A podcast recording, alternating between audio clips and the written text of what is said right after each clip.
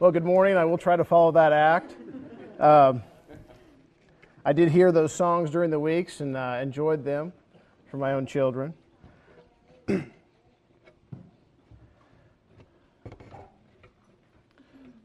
I was uh, when I was uh, 15 years old, um, my dad bought me my first car.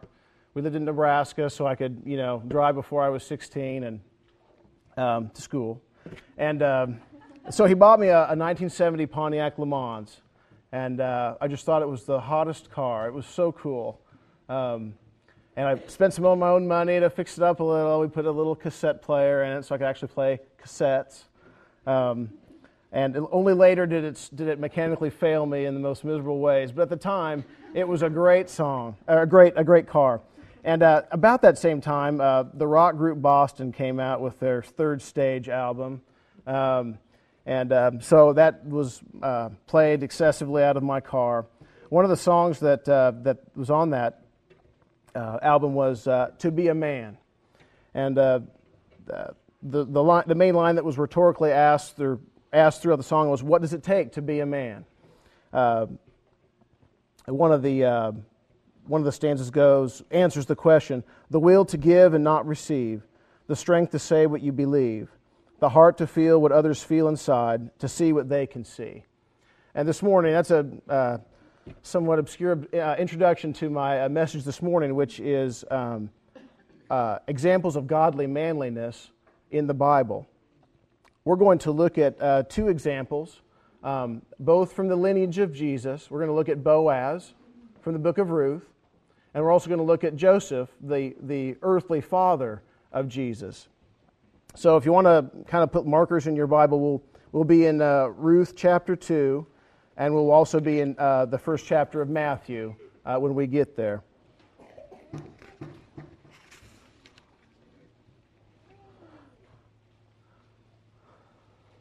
I've given, um, I've given each man, Boaz and Joseph, a kind of um, a little summary phrase that, that describes what they that describes what they did um, uh, in in the Bible. And for Boaz, we'll start with Boaz uh, chronologically.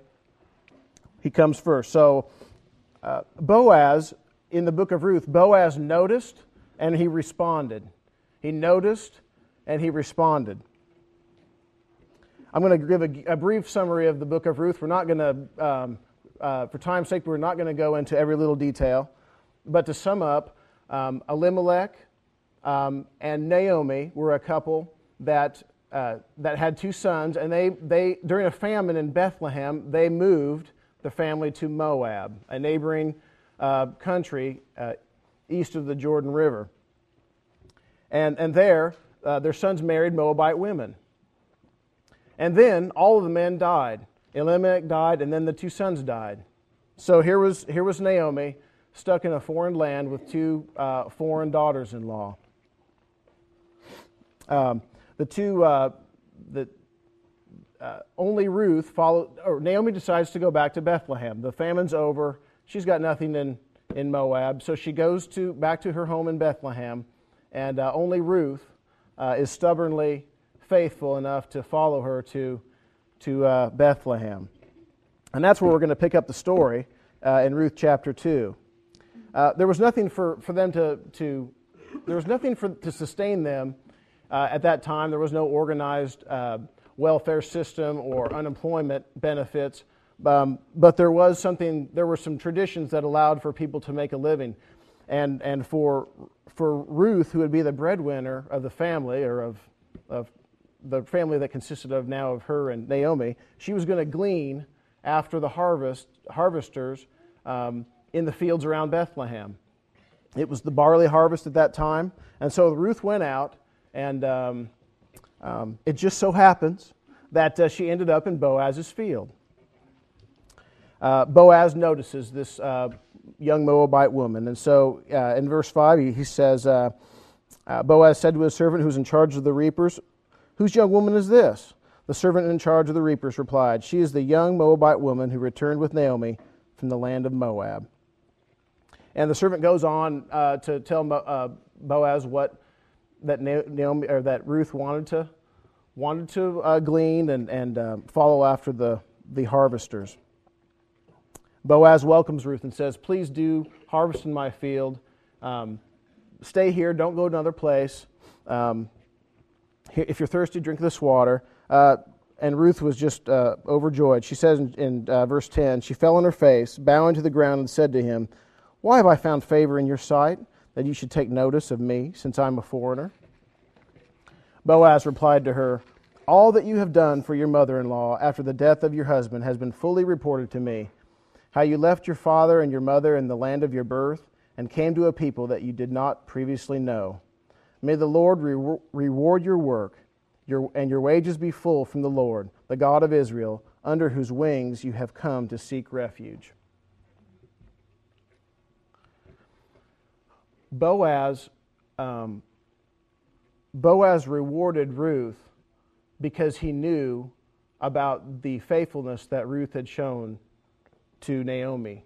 So the first thing that Boaz did was that he was kind. He was kind in the way that he treated Ruth in her gleaning.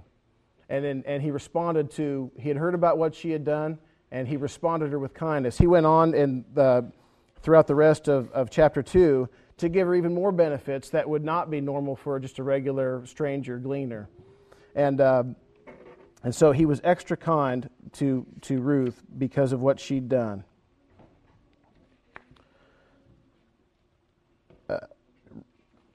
he, she, uh, Ruth goes back to uh, Naomi, and uh, Naomi is just thrilled um, to find out that it's Boaz. At the end, she says, It's good, my daughter, that you go out with his maids, so that you, others do not fall upon you in another field. You know, these were dangerous times during, during the land of Israel. Um, these were, this was the time of the judges where everybody did what was right in their own eyes. It was, um, it was a dark time and to be quite frank, it was very dangerous for people in the, in the position of Naomi and Ruth. There was no man to protect them. There was, uh, even, even Boaz, alludes, uh, Boaz alludes to that in, um, in uh, verse 9 of chapter 2. He commands his own servants not to touch Ruth. So there's, there's, um, there's, uh, there's a danger in being in a vulnerable position like Ruth was. And, uh, and so Boaz was not only kind, but he was also he was also gave protection um, to uh, weak people, to a person in a weak position that, that Ruth was and Naomi were. Well, Naomi's thrilled, and she's already starting to think if uh, beyond um, just the the day to day sustenance that gleaning would give, and so she's already thinking of of, of more long term. Um, more long term uh, security. And so uh, there was provision for this. You know, you have to remember in, in Israel, wealth was passed on from, uh, to, uh, it was not passed on to um, the wife, it was passed on to the nearest, uh, the, the son of the nearest relative. So because um, uh, both, both of her sons had died and her husband, um, Elimelech's property could not be passed on to Naomi. And so there was provision for this in, in the customs of the land that, um, that an, another relative, male relative, could help um, the family not, could, could help the family still inherit and preserve the wealth they had and continue the family name. And that was called, and that was called a, um, a kinsman redeemer. I'll just call it a redeemer from here on out.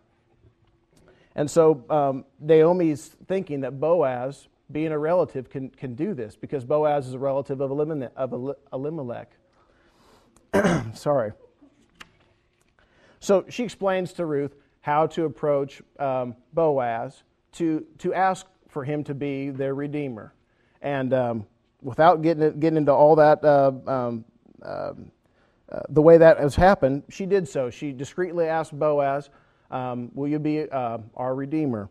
Uh, in verse 10 of chapter 3, uh, Boaz says to Ruth, May you be blessed of the Lord, my daughter. You have shown your last kindness to be better than the first by not going after young men, whether poor or rich. Now, my daughter, do not fear. I will do for you whatever you ask, for all my people in this city, in the city know that you are a woman of excellence. So Boaz is not only going to provide um, short-term um, food He's not going to just provide protection. Now he's actually willing, he's willing to provide an inheritance so that Naomi can, and so that Naomi's family can continue on, and so that their property can remain in the family. And that's through bearing a son um, by Boaz marrying Ruth and provide and, and bearing her a son or providing a son for her. Um, but there is there is something a complication. There's a there's a relative that's closer, and you know I don't know whether they just didn't know about this relative. I kind of almost find that hard to believe, you know. But maybe uh, maybe Naomi because they had hit off well with Boaz and they knew how good of a man Boaz was, they approached him first. At any rate, he's willing, but he's got to sort it out with the nearest relative. Um, in verse 18, Naomi says to Ruth, Wait, my daughter, until you know how the matter turns out, for the man will not rest until he has settled it today. Boaz never said that he wouldn't rest. You know, Naomi knows the kind of man that Boaz is. He's a man characterized um, by fulfilling his word. By he's a man of action. He's not going to sit around and uh, let a week pass and then do it. He's not going to rest until he does it. He has a reputation for reliability, and he can be counted on.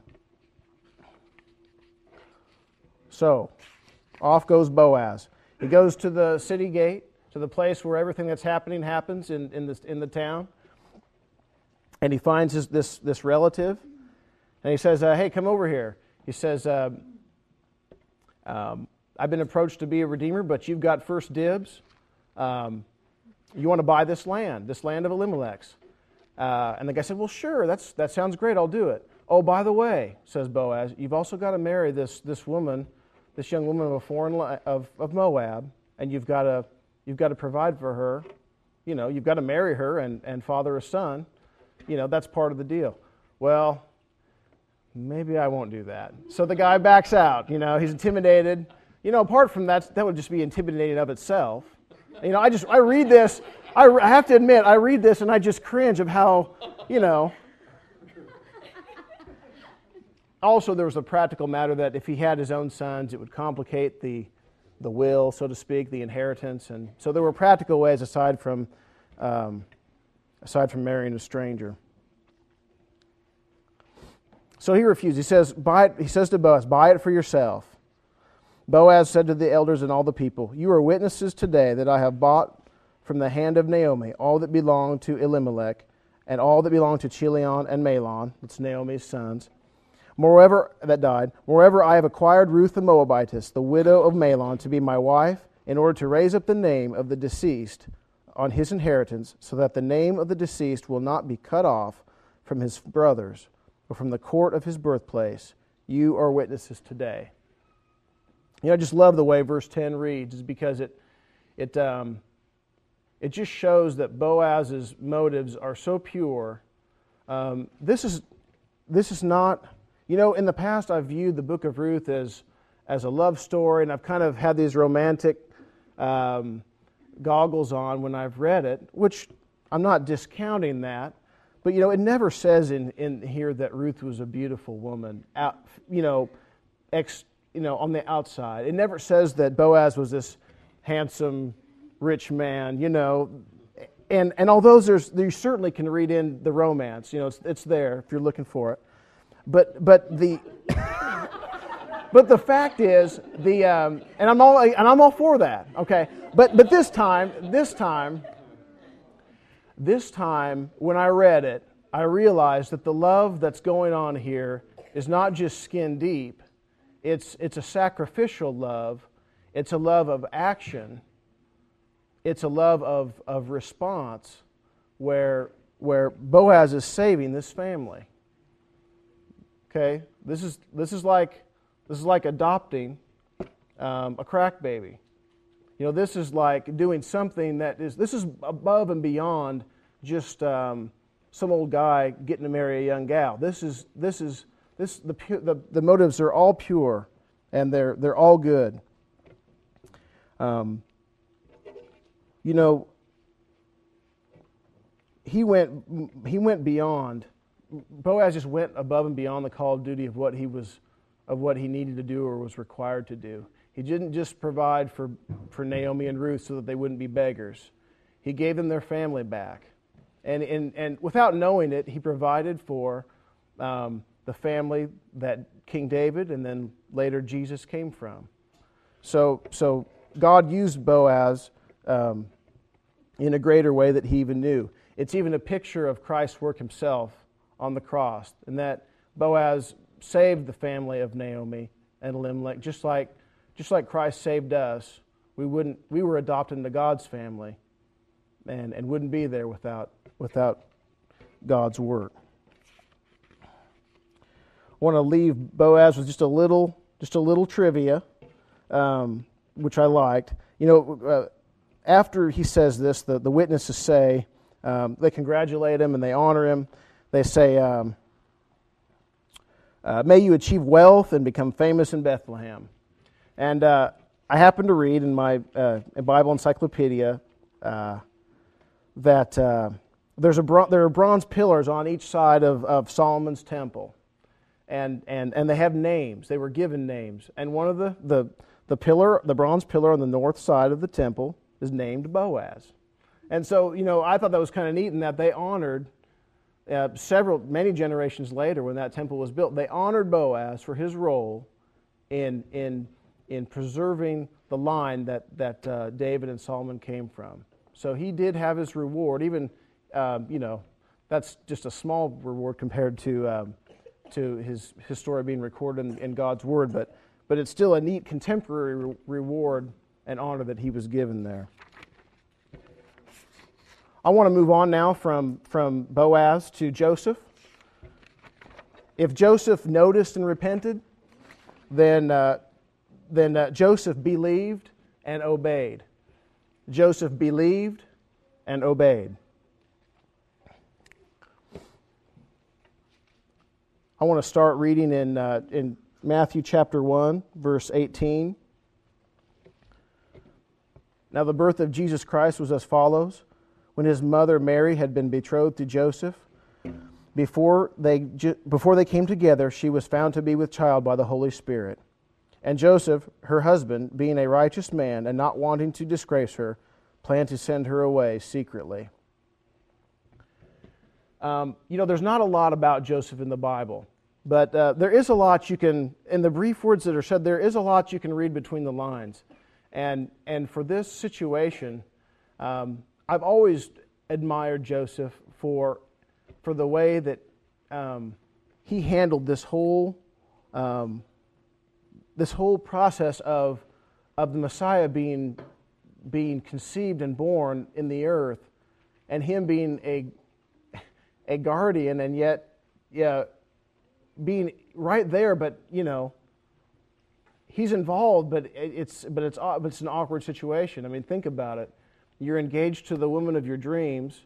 It's an engagement that, unlike today, is the way I understand it is it's kind of like a, it was kind of like a, a marriage where you're not living together, and he's building his house, the house that they'll live in, and and um, and and then out of the blue she's pregnant, and you know that you're not the father.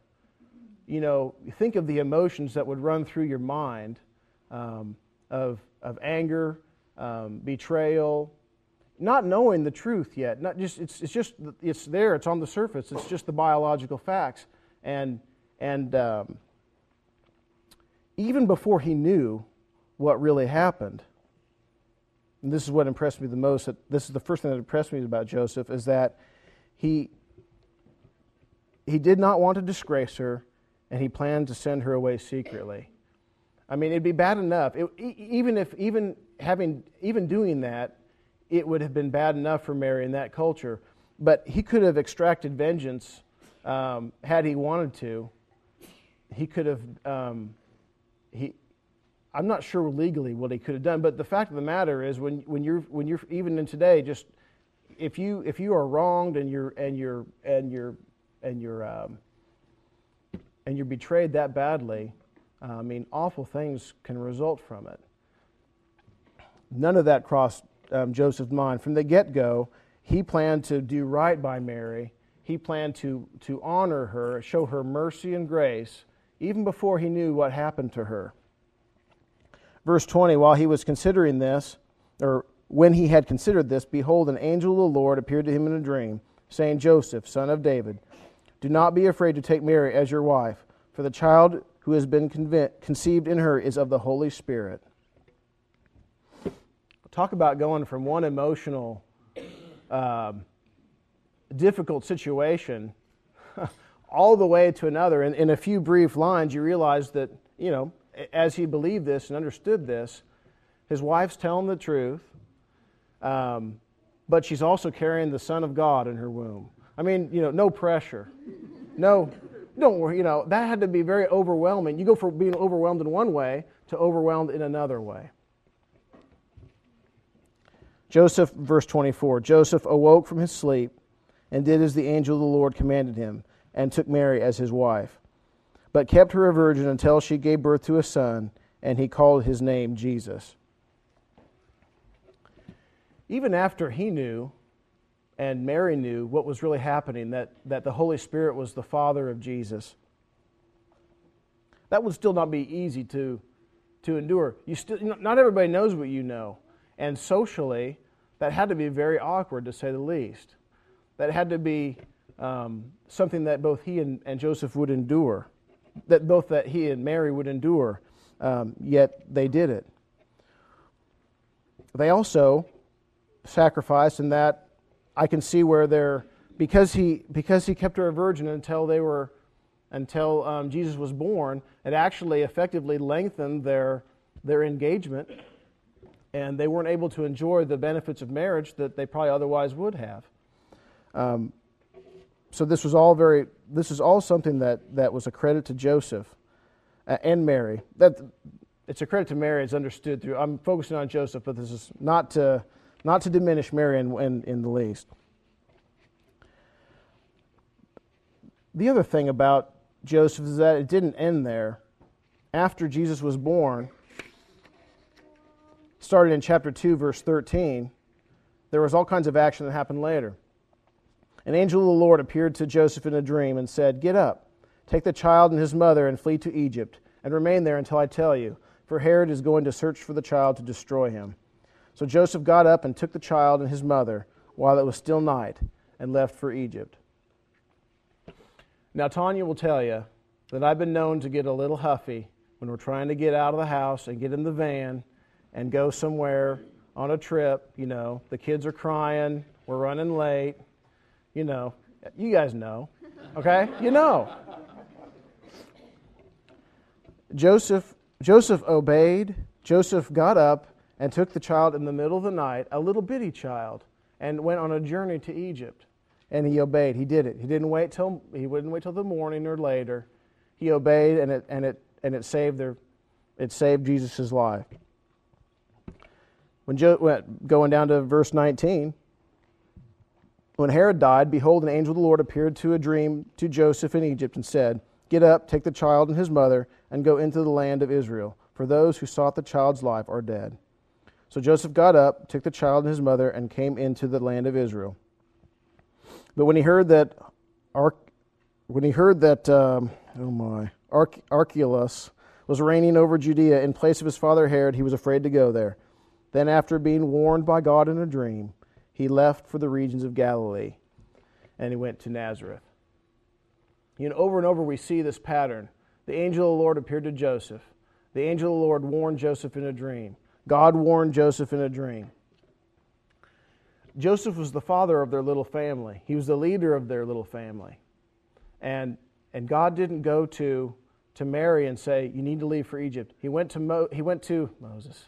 He went to Joseph. he, he went to Joseph and he told Joseph. Joseph was the leader of the family in, in all these trips to Bethlehem, to Egypt, back to Nazareth.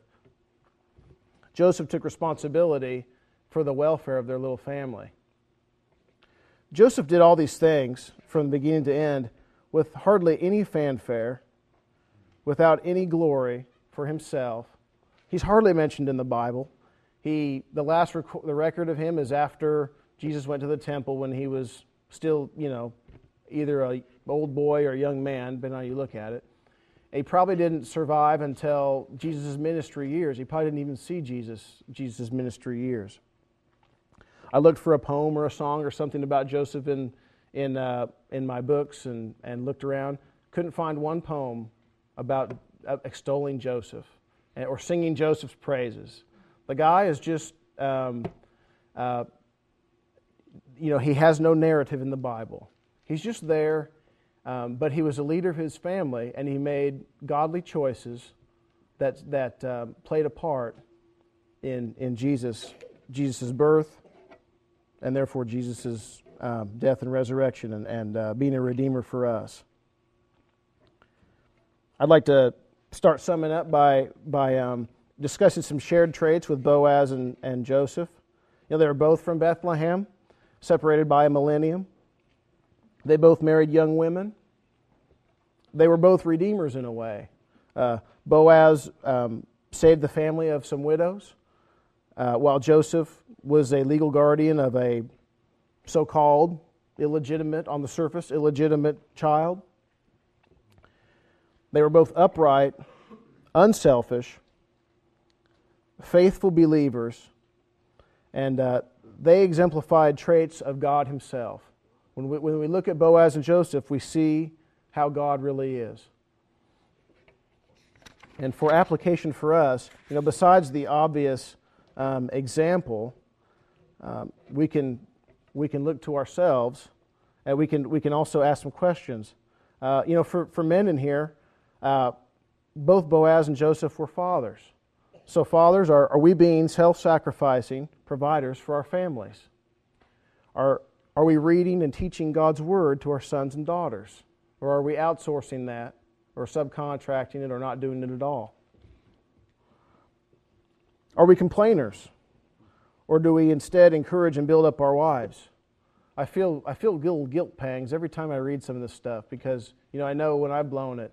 Um, but, uh, you know, know that if I come home from work and Tanya's been um, teaching the kids all day when I'm gone and struggling with them, the struggle that that is, when the, and I come home and I'm complaining about my workday, that's not being a self sacrificing leader of my family.